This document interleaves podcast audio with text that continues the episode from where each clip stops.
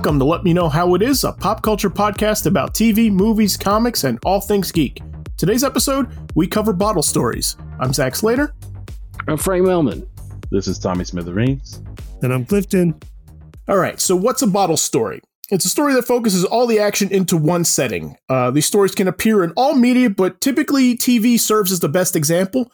A bottle episode uh, will usually take place in a controlled setting. So it's a set that typically the audience has seen many, many times. It's used regularly on the show. Um, also, in TV, the number of actors is usually kept to a minimum. So that's that's generally what what you'll see in a bottle episode. So uh, that's what we're talking today. So let's get at it. The first thing that comes to mind is Community, Mhm. in which what that was the first time I was introduced to the bottle episode. But apparently, it dates back to like the '60s. Okay. But- Mhm. um cooperative calligraphy is the one I remember most fondly because it deals with the cast of community in the iconic spot, which is at the table. And there's a situation in which uh one of the members loses a pen and they use the whole time to figure out who stole the pen if in case it was stolen.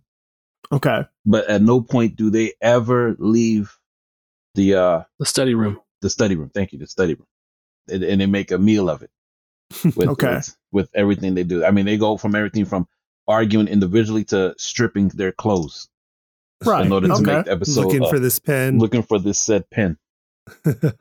Also in the episode, uh, Pierce, played by Chevy Chase, has cats on his legs from a trampoline accident in an earlier episode. Yes. So they accuse him and think that he has put the pen down his leg to scratch his leg. Ah, okay. Okay. So they actually, spoiler alert, remove his cast to try and find it. Yeah. Yeah, it's a good one.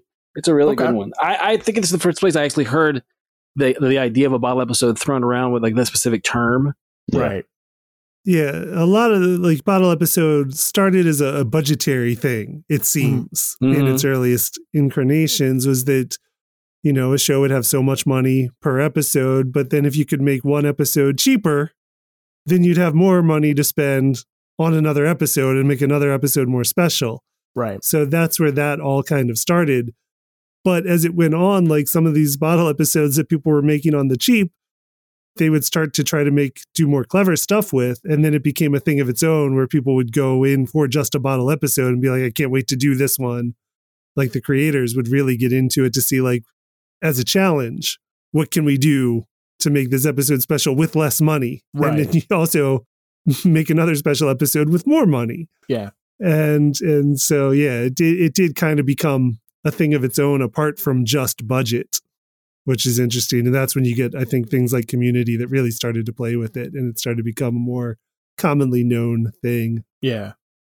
One of the other episodes besides um, the cooperative calligraphy one that Tommy mentioned is that Community does the flip side of that, which is called Paradigms of Human Memory, mm-hmm. which is an episode that is supposed to be like an old time clip show right where they're basically Right. like the old the old days. It was one of those things where a bottle episode, but it would just be, hey, you remember that time we went to?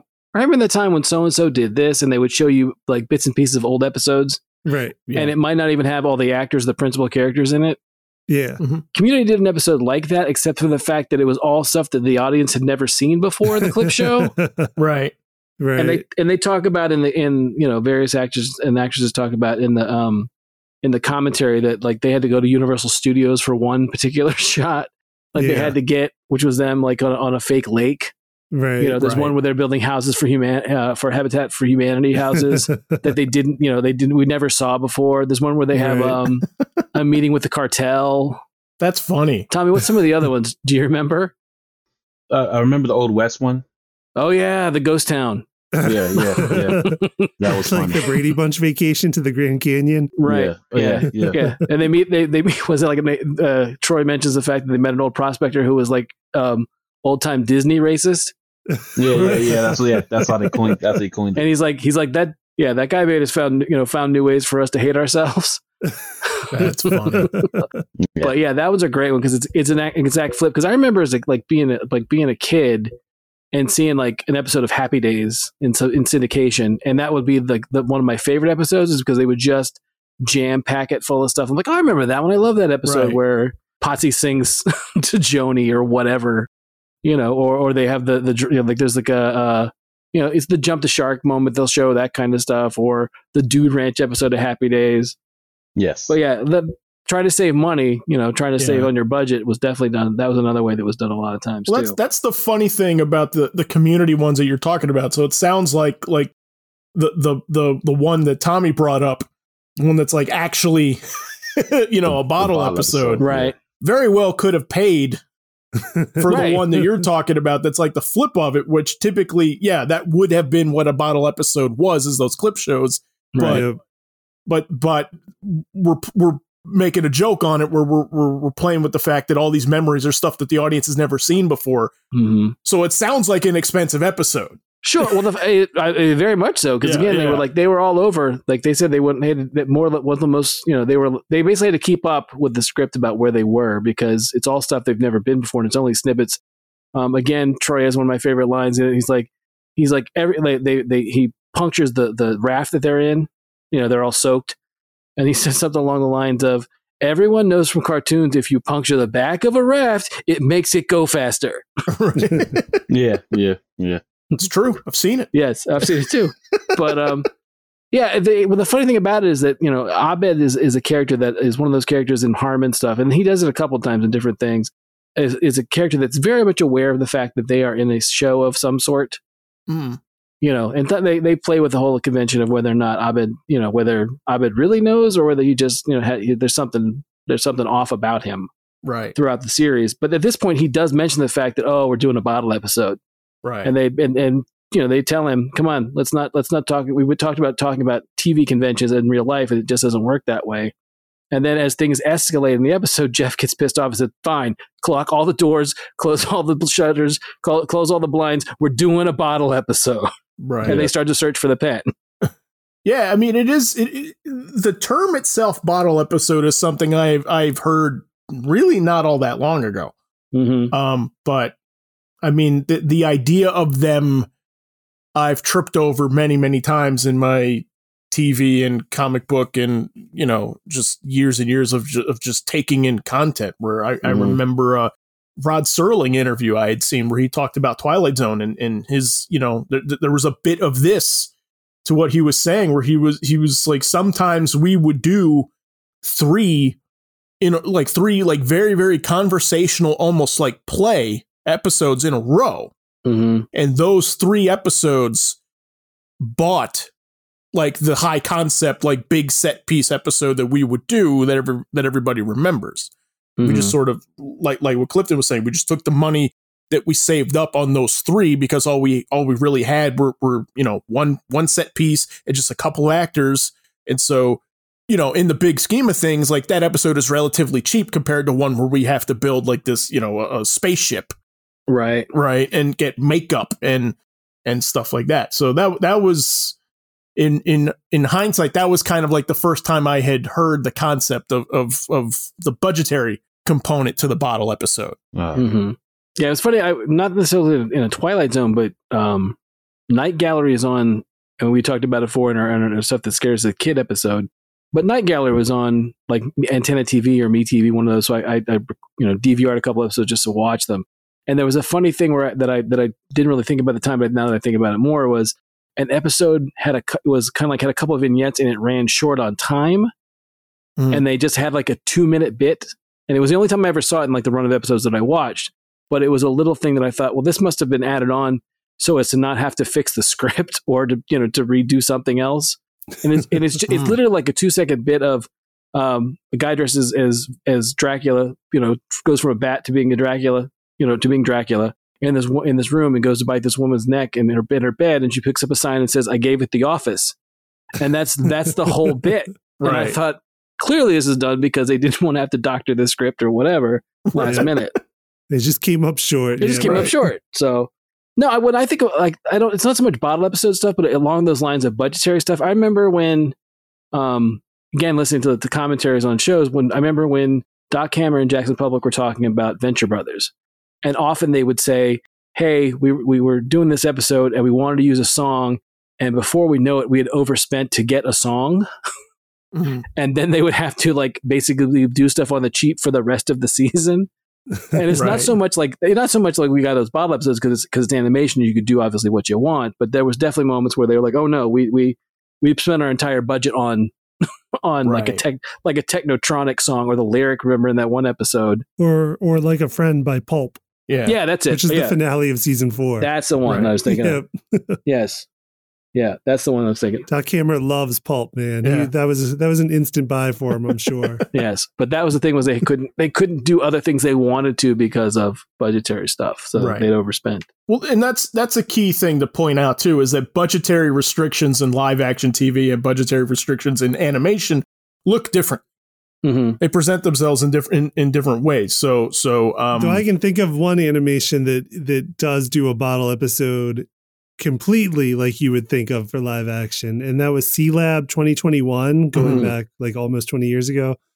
In the second season of Sea Lab 2021, there's an episode called Fuse Box hmm where their power goes out in their underwater sea le- uh, research station, hmm and the entire episode is just an exterior sh- uh, establishing shot of the of the Sea Lab compound, and you just hear dialogue from inside where nobody can see anything. Right. Jeez, Most of it, there's like eight minutes consecutive wow. of just the outside of the Sea Lab and hearing these people have a conversation inside of it.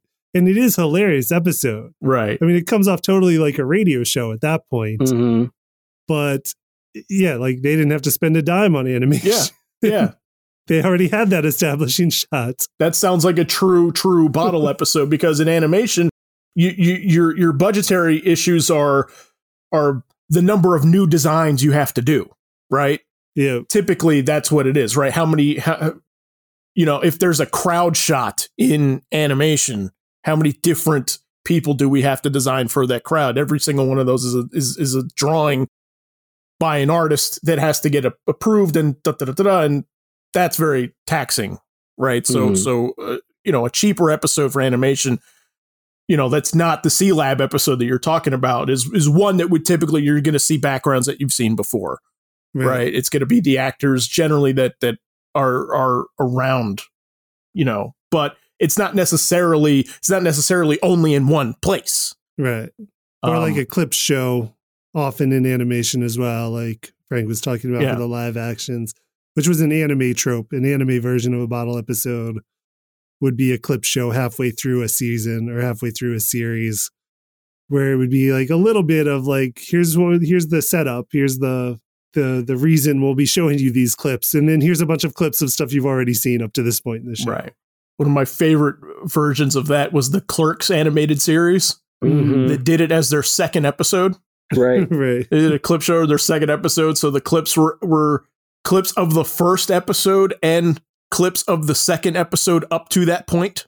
Right. So, so it was it was like you know locked locked in a freezer episode. And they're like, you remember that time we got locked in a freezer, and you flash back to it to when Mhm. it happened. They're like, yeah, we're still in there.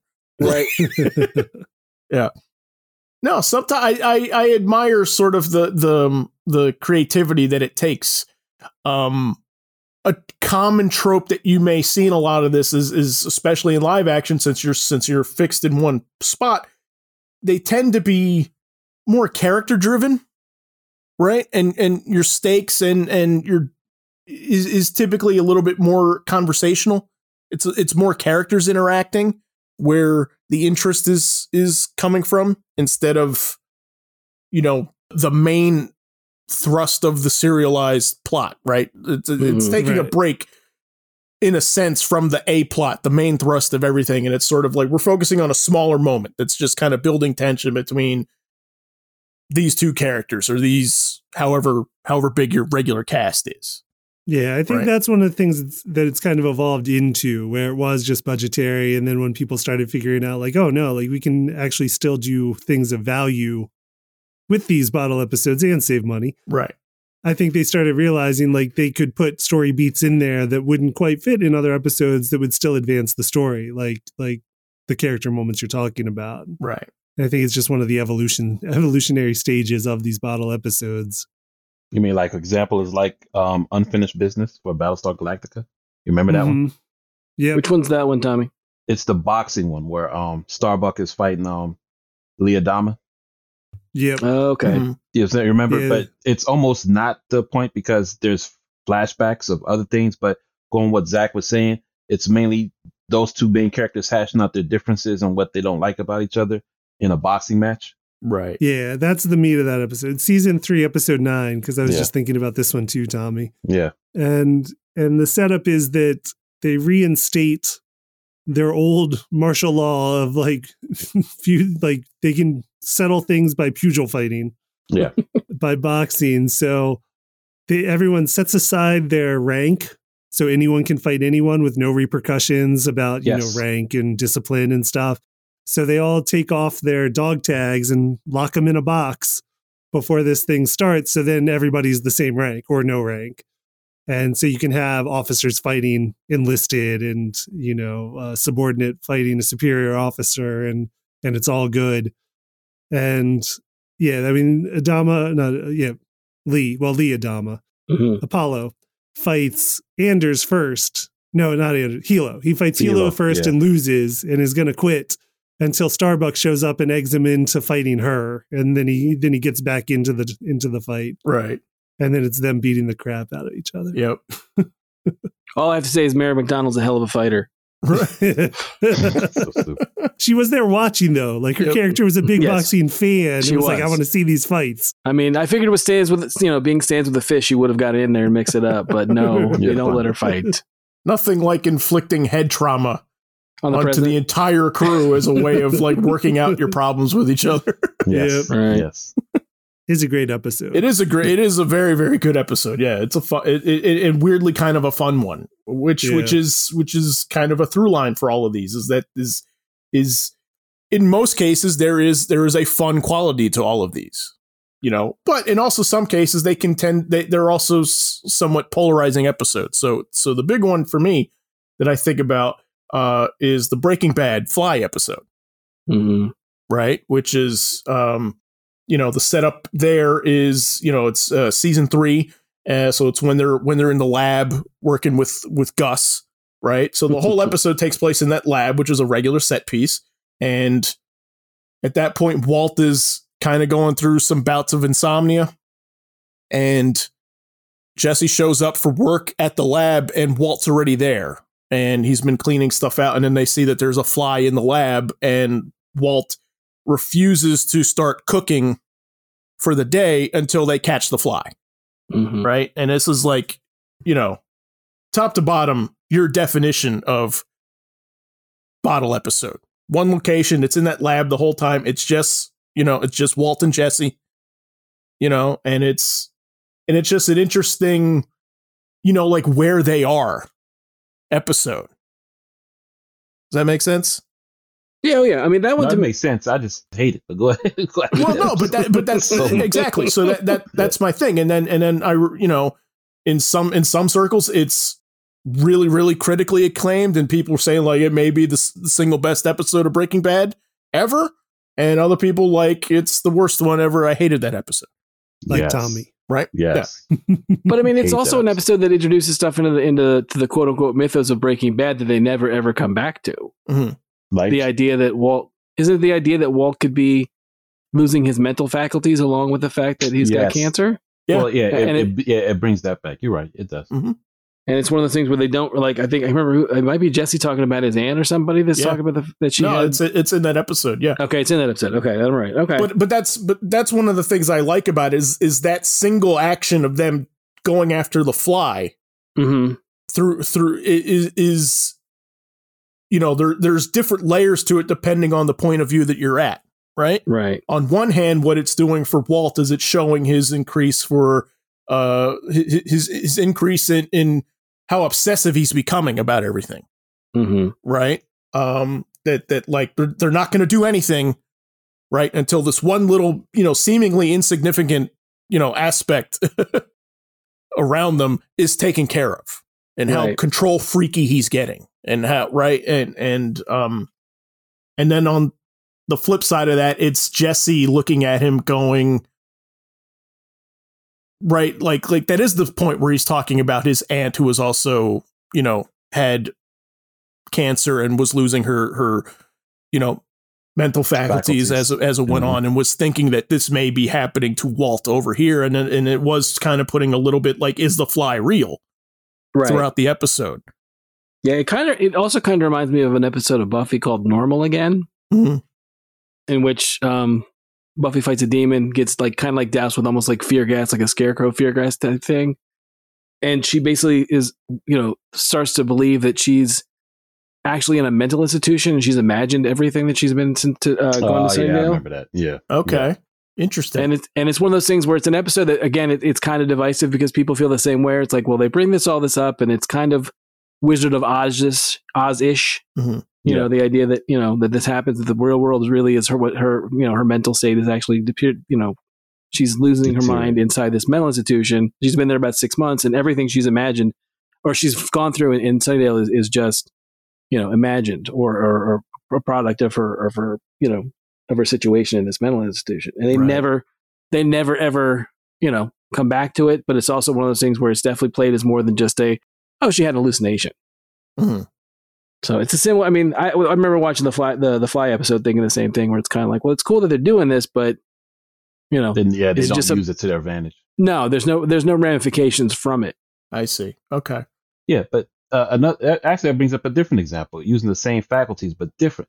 Remember, um, I don't know if everyone's seen Firefly, the out of gas episode. I think it's Mm, yeah. episode That's a very good one. eight, in which Malcolm Reynolds, Mal, hallucinates due to the lack of oxygen, Yes. and they use that as a as uh points to see how they how that led up to that moment, uh, where he's um alone in the ship, struggling to find a way to make it go while no one's there. Okay. But it's definitely a bottle episode because it takes place only on the ship. Oh yeah, basically it's that they're they're running out. They've run out of literally run out of gas, right? Yeah. And he Literally. sends them off and he sends them off an escape. But one of them in the escape pod, like in their escape ship, and one is in Inara's shuttle. And um, he's the one there saying, "No, no, I'll be. You know, you, you guys will survive. We'll you know figure something out, or I'll get this part." And in, in trying to get this part, he ends up getting gut shot. So not only is he running out of oxygen, he's also gut shot in the ship. Bleeding out. But it also, like like Tommy was saying, it flashbacks or, or shows you other times when, like, basically how everyone interacts intersects intersects with getting on the ship. Okay. And it's a good it's a good one, but I mean, it primarily takes place in and around uh, the Firefly. The, the, So, what was your guys' feeling with the Buffy episode and the Firefly episode? Because because I uh, I have not seen those two, and I you know and I remember thinking back to the Breaking Bad episode. There was a huh, like what is this episode aspect to it? And so, did you guys feel that with the Buffy and and Firefly episodes?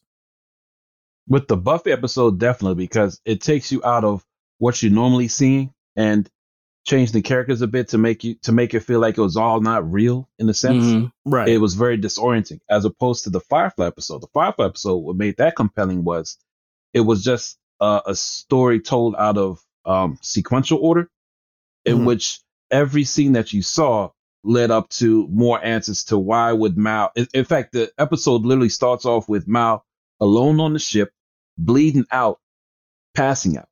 So Mhm. you're you're left wondering, how could this happen? And through the struggles of trying to make the ship go from the lack of gas or out of gas, you find out as time goes on. But it takes place literally on the ship for the most part of the uh well, damn near all the episode, I believe. okay. Mhm. Yeah. Yeah, the Buffy episode was just kind of like, oh, well, it's a, you know, it's a, it's a, it's a. I wouldn't go too far as say it's the filler episode, Right. Felt like it. But it's an episode that you're like, you know, a lot of people really glommed onto it. Kind of like again going back to Venture, it reminded me of uh, Escape from the House of the of Mummies, Mhm. where you know where a lot of it was. I mean, I I love love, that that, episode. episode. That's a great episode. Yeah. you know, Say the whole title though. well, go Escape ahead. from Escape from the House of Mummies Part Two, Right, and there is no Part One. right. So it's an episode that that a lot of people just again got very you know Upset. twisted up in their own axle about the idea Mhm. that well where's part one why don't we and it's not there is no part one um you, you just come into it cold and then you go with it and either you accept the fact that you know all this stuff is happening and you're reacting to what's going on or that's you know or you get very upset about the fact there's no part one but um no I, I just thought it was like it was a you know it's not a bad idea it's just something that's never going to be fully you know, there wasn't moments where like you had a you know a, a moment where the world sort of dissolved away and Buffy's still in the mental institution. They just never come back to it. Right. Well, the Buffy one seems to be also like because because we're saying in this episode or we're hinting at, you know, none of the show is real and it's all in her in her head, Mm-hmm. right? And so it is it is intentionally supposed to shock, I think, a little Right. bit. Um, and and I think the fact that Mal is bleeding to death in the Firefly episode, I think that it's interesting that sort of like the main thrust of tension comes from two completely different avenues Mm-hmm. right? Does that make sense? Which is which is why I have a soft spot for these episodes. I like kind of the experimental nature that some of these take on. Right? Right. Um I'll, I'll I'll bring up one of my favorites. I say this without an ounce of of irony in my voice. Uh there's a Friends episode in season 3 Mhm. which is funny because it's season 3 comes up a lot. Season 3 may be the season everybody decides to try this. Uh, Right. They want to start swinging big, but that means they need to do some bunts right. along the way. So there's one called the one where no one's ready. Mhm. right? And this is this is I mean Friends is a is a hugely set bound show to begin with. Right. But this episode even more so. This episode is all in Monica and Rachel's apartment. Right? And the Mhm. idea is that Ross pops up in a tuxedo and they're all going to some museum benefit that he's being honored at or something like that and and and they're all coming and nobody's ready.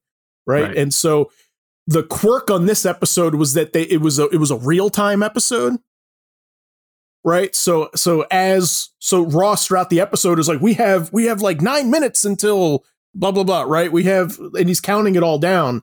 And Mhm. that's sort of i think the gimmicky like experimental aspect to it. But this episode though i mean like you know no central perk. You know uh joey and chandler at some point go to their apartment to change but you don't see them go to their apartment. They just walk out the door and then come back a few minutes later in different clothes. So this is completely like i can see where like okay the budget for this episode is like wardrobe and this one set and the actors and that's it Mhm. you know but it's a good episode i think I feel like I read this one was actually really well received and like that it was so popular that it drove the Friends creators to keep doing it every season after. Mm. Where like every season after they were like, oh, like what can we do with a bottle episode this year? Okay That it became kind of a, of a, a recurring thing for them because that one was so popular or so Hmm. well received. yeah th- this one is really strong That's um funny. I, I've never seen that episode, but Jay Z does one of his videos paralleling that episode in which there's Oh, black, really? act, yeah, black actors and actresses play, you know, the key roles in it, and it's uh, yeah, actually that's funny. I've never seen the episode, but the way you describe it is exactly the Jay Z video that I saw. so it must have been a great episode, or at least Yeah, that memorable on that level. it's one of my favorites. Yeah, I mean, you know, and it's a sitcom, so it's you know, the tension is not it's it's not you know, there's no, there's no moments like in Breaking Bad like in like in the Battlestar episode that we're talking about where it's like, you know, characters hashing stuff out, right? Like you know, these sitcoms create a problem and solve the problem in the same thing and then nobody talks about it. Typically, nobody talks about it in a future episode, you know. So Yeah, when you when you were talking about favorites, I thought for sure you were going to talk about Seinfeld. no. Yeah, I thought so too. I thought for sure the Chinese restaurant episode was going to be the thing that you talked yeah, about. yeah, I- yeah. I thought, I, I, thought I, exactly. do, I do like that one, and I think that one classifies. But what's interesting about that is that th- that's not a, a regular set piece for them. No, it's They- not. They they But it is. right they never they never go back to that restaurant again. Sure, because it was In- a terrible the show. experience. Yeah, but- it was a bad Um, experience. It's a terrible experience. Uh, sure, sure, no, no, no. But I mean, but but the, the, but there are some shows where like even even if it's supposed to be a different space, you can sort of see the architecture of the set being the same, and that's sort of my thing with that episode is that like the Chinese restaurant, it's there's no set that ever looked like that again. True, Right? But the, I mean, I mean, I guess I guess the the thing is, is like yeah, I get what you're saying. Yes, but at the same time, it is an episode other than Kramer. That's the, the, the three you know three of the main principal characters in it. They don't leave the uh, the restaurant. Right. Um, you know, for being you know again, it's one of those things for a show that was supposed to be about nothing. It was again, it was. Yeah. A pretty heady concept that the idea that you don't leave that restaurant for It the was. entire tw- 22 minutes. Not everyone, would, not everyone would do that or were, was capable of doing that. yeah. especially back back then. It's a great episode. Yeah. Don't get me wrong. Oh yeah. I don't I don't think it, for for me. I mean, I know if you if you search online, you know, best bottle episodes, this will come up. right. For me, it's not one. okay. you know what I mean? Because, uh, in, in in the true sense that, you know, yeah, it qualifies that it's in one spot, but like I said, like it's not all in Jerry's apartment. True. It's not all right, and there's and there's a lot of extras in this episode. a lot. Yeah, there's a sure. lot of like extra people in this episode too. That um, well then, okay. Then what? What's what's the one where they're in the in the parking garage? Is that would you call it? I mean, again, it's it's technically it's a bottle episode, right? right. But it's not. It's not because it doesn't take place in in the apartment or or monks. Sure. Therefore, it's not a bottle episode. No, I think I think it I think it qualifies. Sure, Okay. like I said, Okay. but it but to me, like like I associate it with like if it's a live action thing, it's got it's got to be a spot that we see often. You Right. think so? Mm-hmm. Because I have two From, examples. if, if if if if the budgetary if the budgetary aspect is going to be is going to play into it, I guess I guess Well, that's that- the yeah. caveat to it. But these are both early episodes for Seinfeld too. That's the interesting thing, also. Mm-hmm. Because what comes into mind is Atlanta. Are you a fan of Atlanta? I've still not watched it. So there's there's one It's another example of bottle episode that I hate, but people love it because it's I, I don't like it. But the um, sixth episode of the second season, T- Teddy Perkins. Oh, Yeah, it's so cringy. it's super Where- creepy, but it's good. Yeah, it's, It's good. I it's won't- a I great won't say- episode. I won't say too much about it, but it has probably the the most the smallest cast out of any episode, bar none, and it takes place in this big, big, big house. yes. And uh, again, it's not a set that they've used ever or will ever use, but it's Mhm. basically just uh, uh, interaction with a strange individual, and that's the whole thing Mhm. from top to Mhm. bottom. So, I mean, no, I didn't want to spoil it at all, just in case you get to uh, see it. Because when you see it, you're gonna be like, you'll be very disoriented when you see it because it won't be anything that goes on with the overlying plot of it. One of the things I love about Atlanta that never really gets talked about is the idea that much like say Bone or or Mickey, Donald, and Goofy, Mm-hmm. the, the three the three main characters, the guys, are all very archetypal. Mhm. So Mhm. imagine like the Goofy archetype just being in the creepiest situation possible, and that's it. And that's because that's that's what it is, right? You would yeah, you would that's say exactly what it is. He plays the straight man for for that one episode when he's not. He's never Right. the straight man. no, because I would argue I'd argue that that I'd argue that Earn um, Donald Glover is, is your Mickey character, Yeah, I can see that. And that and that um, Paperboy Is is your Donald. Donald. Yeah. Is your Donald easily, easily. and Darius, uh, LaKeith Stanfield is your is your Goofy. Yeah, he's the wild card that you don't you don't plan for. Or if you if you- if you want a more of a comic book reference, if you've ever read Bone by um, Jeff Smith, you know, again, it's it's Phony Bone is is is Paperboy. Um, Phony is no, is it was I can't remember. Fone Bone is it the main Phone one? bone. Phone. Yep. Yeah, is the main character is your Donald Glover character. Um, it's Earn, and then and then uh, was it Smiley Bone is is Keith Stanfield or Mhm. Goofy, and then Yeah.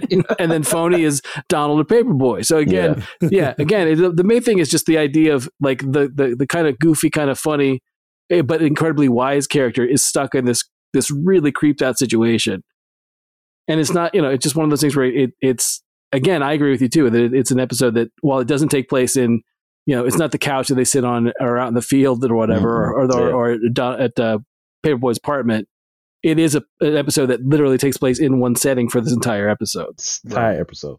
yeah Yeah, like there's one part other than him driving there that's it Yeah, that's what. Yeah, yeah. Mm.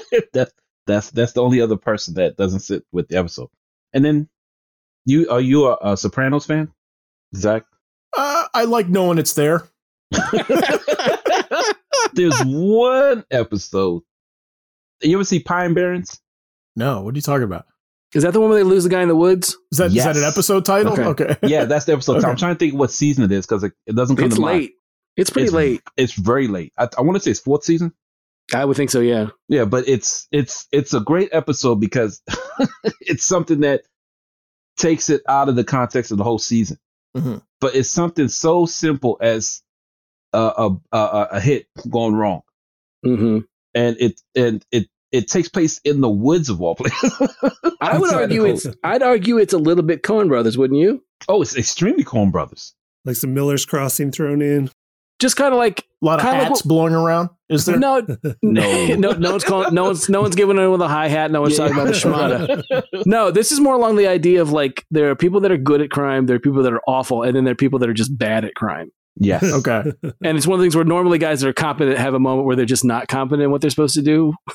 and like it's supposed to be, it's just oddly, it's again, I think it's very a very Coen Brothers episode of I don't remember who wrote it. I don't know if David Chase wrote it or not, but it's a very Coen esque brother, a Coen Brothers esque uh, episode of, of Sopranos. Hmm. Yeah.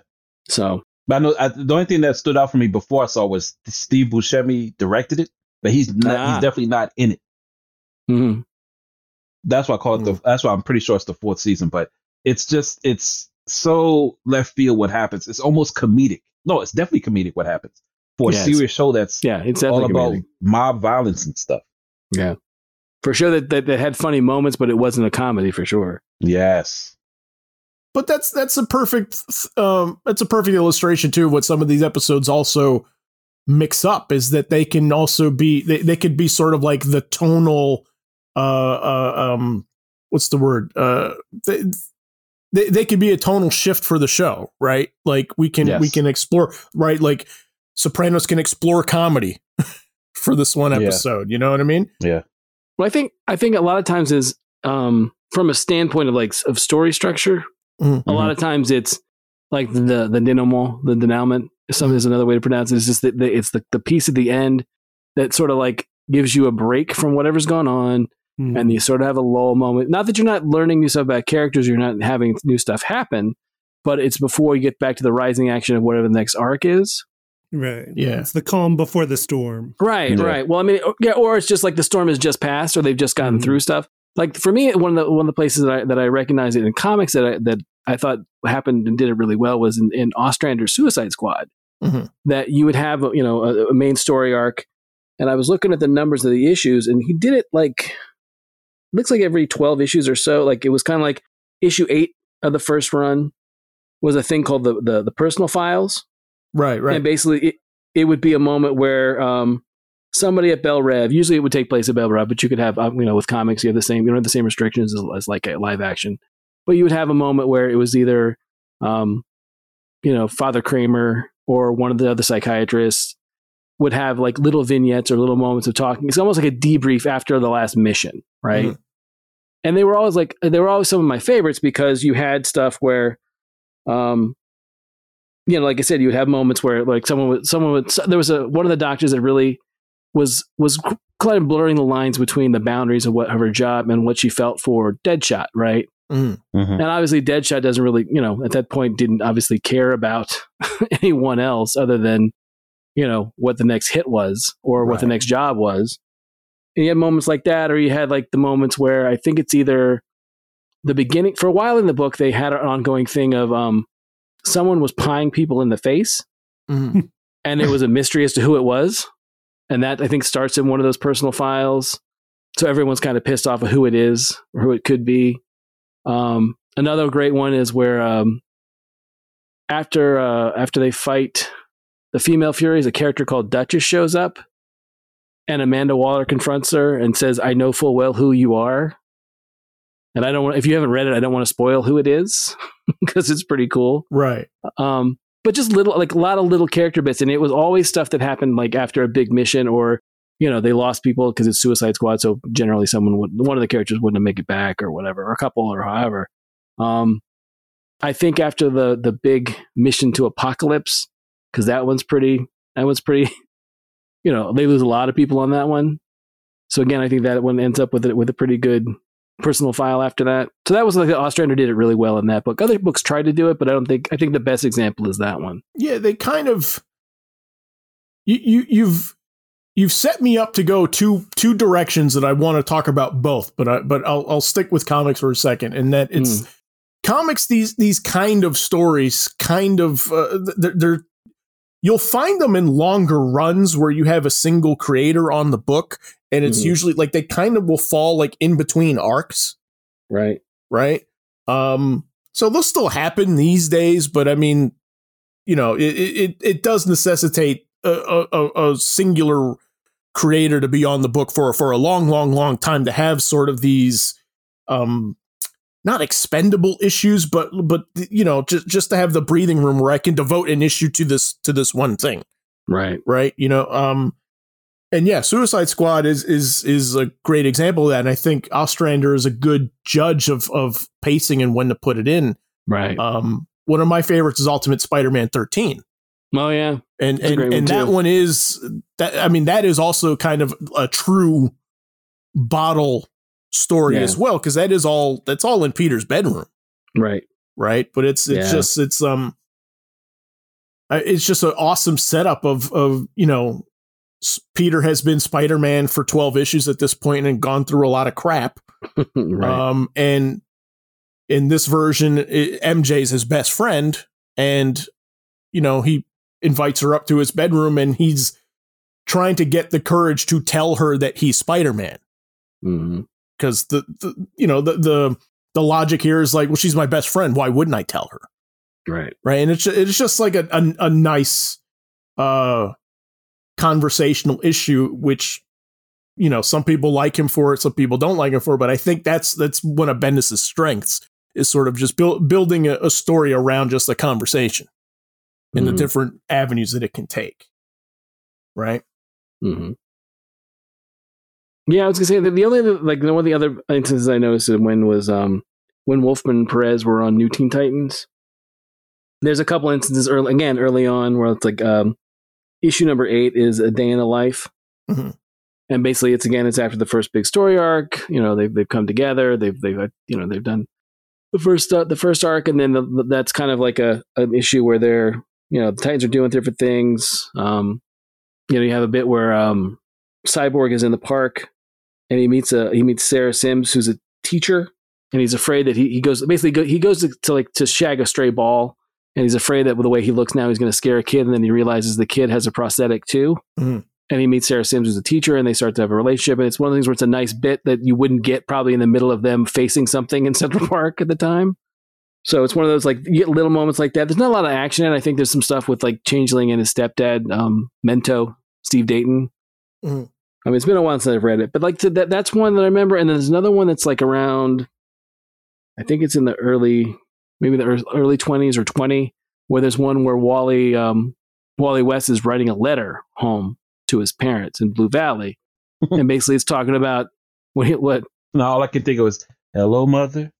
Hello, father. right. Yeah, Yeah, he's away, he's away at New Teen Titans camp. yeah. So, but yeah, the idea being that he's writing these, you know, he's writing to his parents again about like their daily life, and it's a slower, you know, it's a slower issue, and it sets up some other stuff that's coming up. Like it's a, you know, a setup issue, but at the same time, there's not a whole lot in it that's that's like their normal thing of like they're not fighting them, Gizmo and the rest of them, or or or the, the Fearsome Five, or or Trigon, or anything like that. It's just kind of a quiet, slow moment before things start to ramp back up again. Yeah. No, I think I mean that, that's that's one of the one of the favorite things for me out of these Mhm. is is the slower character driven moments. But the other thing that you kind of set up a little bit when you brought up Ostrander is is the placement and sort of structure of where these go. hmm And so I'll bring up Avatar: The Last Airbender here because they've done a couple episodes like this that kind that that kind of act as a you know decompress episode, calm before the storm episode kind of thing. And I think I think that, that that they've done some very very good ones, and I think they've done them very very well. And they've done it in one occasion where I think it doesn't really hit the mark so much, and so. I'll bring up two. The one that I think that was done really well is the one that's right before the day of the Black Sun. These are in season three again, hmm you know, because they that's the other rule that we left out is that bottle episodes have to be in season three. Uh, Right. but it's before the day of the Black Sun invasion that they're that they're going to do, and the whole episode is is like Aang trying to fall asleep hmm to get rested, right? And he just like he can't calm his brain, he can't, right? Because he's he's nervous, he's freaked out, right? And I think that that one is done really, really well. And it flecks all kinds of of you know it, it's it's heavy in moments because you know he's got he's got the weight of all of these you know all these people in the free world you know Mhm. defense against the Fire Nation, like riding on this, and it, but at, but it's also very funny, right? And it's Right. goofy and it's got a whole bunch of you know uh, nods and homages to other anime stories and stuff like that. No, but no, I agree with you. It, it centralizes um, on Aang's um, anxiety over doing this thing that he's is what's been led up to this, and believing that he can't do it or can he do it or if he's prepared to do it, does he need to train more? All, all types of stuff rush through his head, and it's depicted in comedic ways, if not um, surprising things that he would think about before the battle. Right. Yeah. Is that the one where they see like actors putting on a play, playing them and all the adventures they've been on before? No, no, no. That's the other one. That that's that's that's Ember Oh. Island players. So, so that's the one I'm getting to now. Right. That that's that's the one that, in my opinion, I think doesn't work, and that's simply because of the placement of where it falls in the season. that's it. That's the only that's the only thing about it to me that I'm just like I, I think the the previous one the the that I'm talking about before the day of the black sun like that's a calm that makes sense to me. It feels right. It it it, it feels necessary. It feels appreciated there. The Ember Island players is one that falls it's the episode immediately right before the last four episodes that are all kind of strung together Mhm. right? There it's it's like a loose four part episode. You know that's the finale. And i think the ember island players is is to to set it up. It's you know team avatar the gang that we've been with this whole time finds out that there is a traveling uh performance group that's been doing the history of the avatar right as as, as a theater show Mhm. right?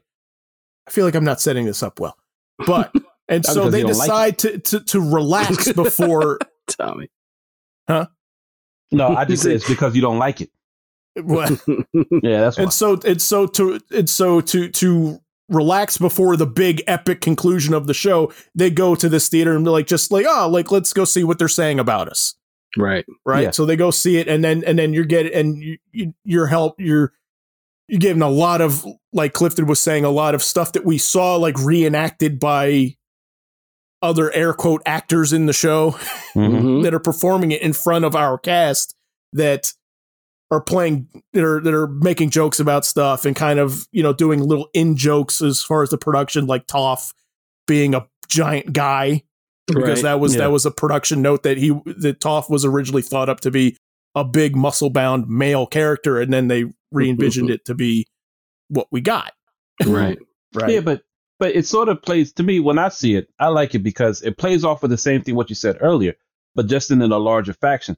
I mean, I could remember the episode vividly because it starts off with Sokka being the comedic guy of it, and he's trying to bring the tension down based upon what they need to do, and he's and he's telling them this is the kind of goofy stuff that I look forward to.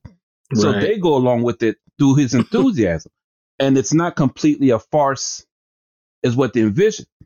As they see the play more, it builds deeper into each person's anxieties and thoughts based upon the scenes. It's almost like a flashback scene, but Mhm. different, like what Clifton was saying. But you get the meat of what a character was going through at the time that it occurred. right You get um um Aang being upset how he's depicted and how he's seen as weak in the world. Mhm. You get um Toph showing the strength that she always thought she should be, and it was a meta thing to show that that's what they envisioned her to be in the premise of the show, but they changed it. But you really get an intense look at the anxieties of the group and what they're facing, almost to the point that they question is something they should be doing based upon how the Fire Nation looks at it. Because Right. yeah, they're saving the world, but from they all, all of a sudden we get the Fire Nation as not the enemy, Right. as a as a group of people who justly believe in their right in the position of the world, so to speak. So that's why I like because it works on so many different levels. But it looks at what the anxiety that Aang went through from sleep sleep deprivation and spreads it throughout the cast of Group Avatar. Yeah. That's why I like. No, I, I don't- I don't disagree with anything you're saying. I Mhm. uh, I I think it's well done in all in all of the ways that you're bringing up. Mhm. I just I just think it's in the wrong place Where would you? Where, where, for me. That that's that, that that's my thing. And and you know we we should we should let everybody know, which we will not go into as much. But but Tommy and I have had some epic Yeah, discussion. three hour phone conversations about about this episode alone. Yeah, My, my my critique of it, and and I will stay. I will say, I think it. I think it's a well done episode, and I Mhm. appreciate everything it's doing. I just think where it is, the episode before the last four, before the conclusion of the show. I th- I think it's kind of cold water thrown on you, it is. right? But it, I, I yeah. ju- like it. Like it's it's it's it's decompression in a spot that I don't want it because you've built up all this pressure now Mhm. going into the finale. And I'm like, yes, okay, I'm ready. I'm, I, I want it. I, you know, let's see where it goes. I want to see the fight. I want to see the epic. And then it's like, oh, but we're gonna take this really quick detour. That's a quasi clip show that does that does do do some interesting things as far as like you know where the characters are now versus where they've been, and I appreciate that. I just think I think the way that we got it in the place that we got it I think could have either been sold to me in in a in a way that I think kept up with the stakes that they were building up, or I think that they could have just had that moment somewhere that wasn't immediately right before the ending. Yeah, but a lot of what they're going through was anxieties. Um, if they, to me, if they put it anywhere else, you wanted, you would have wanted resolutions to certain things that they were thinking about. By doing it that way, it pushes them forward as characters to have it in their head, but not outright deal with it. Like for example, the one where um Zuko was upset of how he left things with his uncle. That was depicted in the course of the play, and he and then Toph was the voice of reason as to bring him down because that was something that was sitting in their mind and they could address it without actually having to build a story around it. it as opposed to like the episode with Katara previously in which they finally give you resolution as to her anger with the Fire Nation and about her mother. Because if you notice, that's not mentioned at all because it's resolved. Right. That's Yeah. what I see it as. It's some of the stuff that there was mentioned there. It, it just builds builds the emotional resonance of the characters. But I didn't need them to do a whole episode around it. I think it was nice chop up.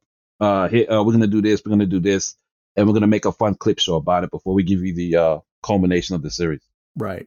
Yeah.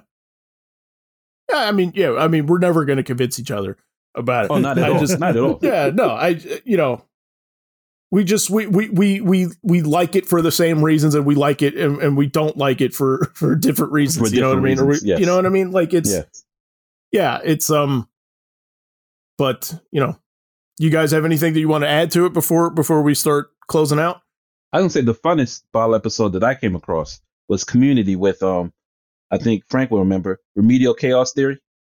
Oh yeah. Yeah, the fact that you can do a ball episode and do different takes Mm-hmm. uh, and still make it an overlying story. That was the one you we I think we had talked about this one in another episode before where Yes, Yeah, it was like the pizza delivery, yeah like where Yes. the pizza delivery meme comes from and like Yeah. how reality would change depending on how certain things went. yes. Yeah, and they but- would keep redoing it. Yeah. Basically, a roll of a die would make a person have to go get go to the door to get the pizza, Mm. and as a result, it would they would basically change. It would basically, you know, Al Abed was basically points out the fact that you're crea- every time Jeff rolled the dice and sent somebody else, he was creating a new timeline. Okay. and as a result, yes, the time you know people things would change. The the the, the outcome would, would would change. It's where the, the the meme comes from with with the fire. Right. Right. Yeah. Walking in with the pizza. Yes, love that meme. it's a great meme. Okay, That's it. That's all I'm in my chest. okay. No, I mean, good. I'm I'm glad we got it in there because I know you guys love that episode. It's That's a great episode. Yeah. All right, so we'll start. Uh, we'll start closing out. Um, so we will each go around and we'll we'll name a show or a comic or, or you know franchise that we that we would appreciate uh, a bottle episode to be inserted that we never really got one for. So, but first, if you like the show, you can check out all of our episodes on YouTube and let me know how it is.com. Just please, however you're finding us, don't forget to like and subscribe and leave us a review. Finally, if there's anything you would like us to discuss, be sure to leave a topic suggestion on Twitter or in the comments. Our Twitter handle is our show's initials, LMKHII. All right. Who has a show that they want a bottle episode for? Or a comic? I keep saying show, but Can I say WandaVision? absolutely. I say WandaVision only Okay. because the episodes came fast and quick, and I was it. if I'd have gotten a bottle episode, it'd been something about one of the main characters that had nothing to do with the overlying plot of Wanda. Okay. I can see that. A little chance, you know. And again, it would have fit in with the TV theme as well. Exactly. Yeah, I think that's a good spot. I think that that would have been a welcome, yeah, i- to to play around with the clip show. Mm-hmm. Yeah. Oh, that is a good idea. That would have been fun. I know people would be happy with a bottle episode of Falcon and Winter Soldier that was just an hour of Sam and Bucky fixing that boat. I know a lot of people on the internet would have loved that to be a bottle episode, just them fixing the boat for an hour. yes, the, the be- best friend fixer uppers. Yep. Yeah. I, f- I feel we got one with um Zemo dancing. Yeah, I was gonna say with the Zemo cut. like. Yeah, that's that is true. yeah. yes, The Zemo cut. The Zemo cuts. Yes. Clifton, was that yours? Uh, no, that was not mine, Okay. but it is one. It is one that I would, I would, I'm glad, I would gratefully accept. I would take it. Okay. But uh, with some uh, Marvin Gaye playing and like you Mhm. know. But like I was thinking, Young Justice in the latter seasons, just because Young Justice has been Oh, for yeah. the the last couple seasons so plot driven Mhm. Yes. that Yes. there's not much breathing room, like we got in season one, Right. where we would get some in the episodes. Like I Mhm. would like to see just a just a sitting around the house episode in in Young Justice with the original five, like with the originals that are that would be still nice. around, Right. and just kind of like recapture that that season one, which they do a little bit in an episode of, of season three with some flashbacks and you know mind games and stuff, Mm. but. Like I would just like one where it's it's like for real, just kind of relaxing and seeing some character bits. The, the only thing in season three that felt like that in Young Justice was the one where Batman shows up and with the outsiders. Mhm. But Mhm. I'm not to say it was one, but that's the only thing that just stood out. Like, really, this the Batman episode is what we're getting? Sure. Yeah. Yeah. But no, I don't. th- I, I I I agree completely, Clifton. Yeah, like it, it it wasn't my choice, but thinking about it, I'm like, yeah, Young Justice season three. I think, which I love. I think could have definitely had used an episode to give everybody like a, whew, okay, Right. you know, like Ooh, I, I have one that Zach you could definitely use. okay, and it would have been season three. it would have been a season three, It would right? have been a It's the season rule. three. Um, Infinity Train. Okay, Just because it's like bam, bam, bam, it's over. Yeah. there's no there's no room to breathe in that in that series. yeah. No, there's not. It's dense. Yes. It's very dense. Um. All right, Frank, you got it. I do. Okay. I got one. I was thinking Justified. Okay. okay. One of the things I loved about that series was the fact that every now and then in the show you would get moments between um uh Raylan Raylan. and um Boyd. And there was, you know, they had those moments of it was almost like um and I don't want to ruin the show for anybody because it's well worth watching still. I mean it's one of my favorites, but you would get moments of, oh yeah, we have a common we have a common background that we share. And one of my favorites is the one where they're having the standoff in their old high school Yeah. Yeah. That's nice.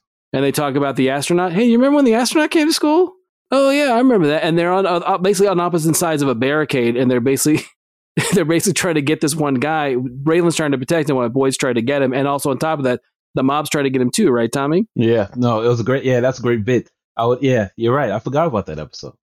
I mean, I just, I mean, as much as I, I like seeing the two of them go at, you know, go at each other, there wasn't enough of. It was almost a, a Superman and Lex thing for me with the two of them, where it was kind of like they had the Smallville connection, and that was like the basis of their of their thing, you know. And they had a, mo- you know, they had moments where they recollect, you know, they recognized that no, we had a common ground at one point, but we're not there anymore. And then you would get like a little bit of dialogue or a little bit of, you know, of of interaction. And I thought just to have them once have a good conversation Yeah. and see where that would have gone from there because really you don't get that because it's only just like small bits or small snippets No, you're right. so that's that, yeah. that's my choice Okay. I like like to see a throwback episode of them digging coal or mining coal. That's what you want. yeah to i see? would yeah yeah absolutely sure Yeah. sure for sure Justified out of left field. I like it. Mhm. I like it. Good choices. Mine is Spectacular Spider-Man. okay Um, which you know, my, my setup for this is is I would have liked something uh that that you know I, my, my idea was that like you had a surprise birthday party for Peter at his Mhm. house, right? So okay, so we don't have to redesign anything there. We have that that background we can reuse and all the characters. So all the characters are there for Peter's surprise party, and of course Peter is late because he's off being Spider Man. And I think that it would have been cool to see the time spent while everyone's waiting around for him to have MJ and Liz and Gwen and Flash and Harry, like everybody kind of talk amongst themselves about Peter Mhm. himself, but also like their experiences with Spider Man. And so I think it would be cool that you can kind of get the thoughts of the rest of the cast about Peter and Spider Man in his two different lives and how and how they all stack up with each other. I just thought it'd be kind of fun. I like that. So that's mine. And if it ever got a season three, you could do it there. Mhm. So, all right. So that's bottle episodes. So, listeners, we want to hear from you. Let us know your thoughts on bottle episodes. As always, we'll post links and examples to everything we talk about on letmeknowhowitis.com. Please remember to like us and follow us on social media. And we will see you guys next week. Thanks for listening.